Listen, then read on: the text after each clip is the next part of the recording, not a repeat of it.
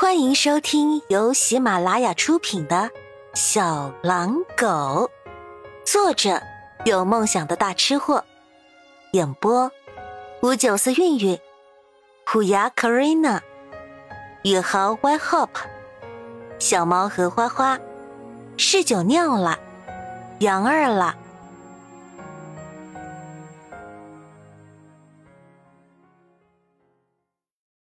第十八集，等阿瑟绕着他看了好几遍，阿兹瑞尔才挥手让他离开。下去吧，明天我会让阿瑟去找你。是。穆修杰看了一眼被阿兹瑞尔拉着小手轻声说话的那个小男孩，转身离去。阿兹瑞尔真的着急了，已经开始准备为他的私生子。铺平上位的道路了。只是那孩子才五六岁，这么大丁点人儿，摆明就是个箭靶，而他则是箭靶前的挡板。他这个被架在前面的当挡箭牌的老师，面对的可是刀山火海。哟，Michelle，好久不见，去哪里玩了？帝王宝座最热衷的抢夺者之一，斯坦威。远远见到他，就打了个招呼。穆修杰没有理他，直接在他身边走过。斯坦威过来，一副哥俩好的，想揽住他肩膀，被穆修杰一侧身，抵着脖子摁在墙上。这个一米九几、身材魁梧的黑人立即举手投降的。嘿嘿嘿，bro，你的行踪可不是我透露的，所以。你还活着？穆修杰冷声说完，松开他，转身就走。斯坦威不怕死的追了上去。Hey bro，别这样，只要再努力，离开的机会还是会有的。作为当初穆修杰死遁的帮凶，斯坦威向来很具有挑战精神。嘿，那个 Arthur 是什么来头？你知道吗？走到人少的地方，斯坦威虽然嘴里神秘兮兮的问，脸上却是一副我知道这个天大的秘密，你快来问我的样子。能有什么秘密？阿兹瑞尔的私生子，那个小他四十多岁、被他藏起来十几年的莉莉丝夫人的孩子。曼妮夫人死了，他的亲信也在上一次的大清洗中死光了。莉莉丝夫人和他的孩子也终于能够重见天日了。可不是嘛！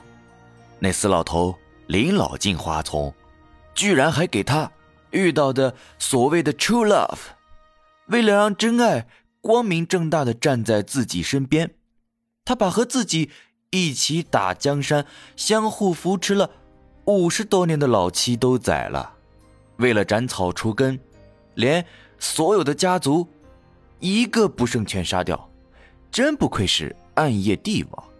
够冷血，够没人性。斯坦威感叹道：“不过是你死我活罢了。曼妮夫人可不是什么任由人按捏的软包子。上次若不是我挡了那一枪啊，搞不好她就得手了。今天坐在皇位上的就成了暗夜女皇，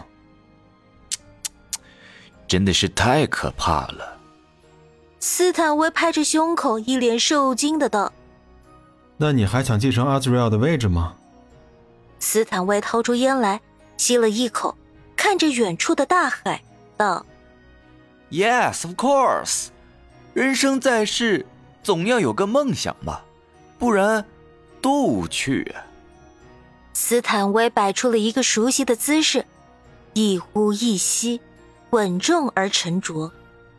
你还是少看点《教父》吧。穆修杰受不了这个。只要有机会，时刻不忘模仿《教父》一举一动的重度电影上瘾者，转身就走。斯坦威在后面追问：“Why？” 因为你不是马龙白兰度，也没他帅。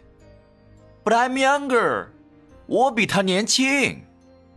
斯坦威确实年轻，而年轻则有无数的可能性，比如某天突然天上掉馅饼。就梦想成真了。阿斯瑞尔的葬礼上，莉莉丝夫人牵着阿瑟的手，朗读了阿斯瑞尔的遗嘱。遗嘱里钱给了莉莉丝夫人母子，权给了斯坦威。当时斯坦威震惊的差点被教堂的凳子绊倒，摔了个狗啃屎。幸好旁边的穆修杰及时拉了他一把，才让这位新上任的暗夜帝王没有一上台就成了下属的笑话。斯坦威有莉莉丝夫人的承认，有阿兹瑞尔亲信的认同，还有穆修杰为首的新派势力的支持，斯坦威的登基之路可谓是一帆风顺。斯坦威成为暗夜帝王后，干的第一件事。就是杯酒释兵权，因为穆修杰的原因，这个祖籍北非的黑人对中国古代历史有着超乎寻常的热爱，特别是对宋太祖赵匡胤的崇拜，更是除了教父白兰度之外最喜欢的人物。而杯酒释兵权，则是他认为最有政治智慧的事件。作为同样熟读中国历史的穆修杰。当然，第一个站出来支持。几个晓得一点中国历史、听说过杯酒释兵权的东亚人也机警的跟上。几个觉得自己功高盖主、要求更高的权力、更大地盘的周玉人被杀鸡儆猴，人财两空。斯坦威坐稳了地位，提着一扎啤酒，准备找离开的穆修杰聊天。聊着聊着。斯坦威就给了穆修杰一个 U 盘，说这是个钥匙，用来开启 Azrael 庞大的暗夜帝国人员资料库的，里面有着整个暗夜帝国所有人员资料以及他们所有亲朋好友的资料。只要你的名字在这个资料库里，除非你死了，不然无论你在哪里，也依然是暗夜帝国的人，一辈子都逃不掉。这也是阿兹瑞尔手中控制下属最重要的利器之一。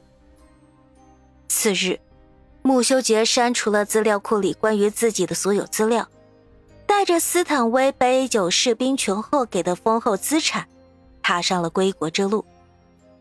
此时，距离自己离开瞿颖刚好三年。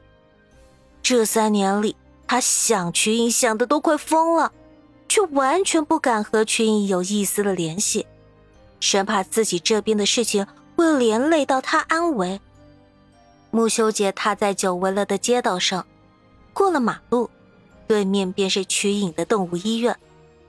现在已经是下午五点，门前的客人已经不多。回来前，他想象过无数次归家的画面，然而当他真的站在家门口，却近乡情怯的，久久不敢踏进一步。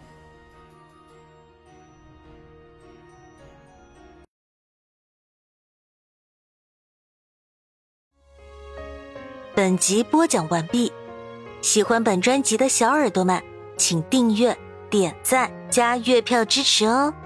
下集甜蜜继续。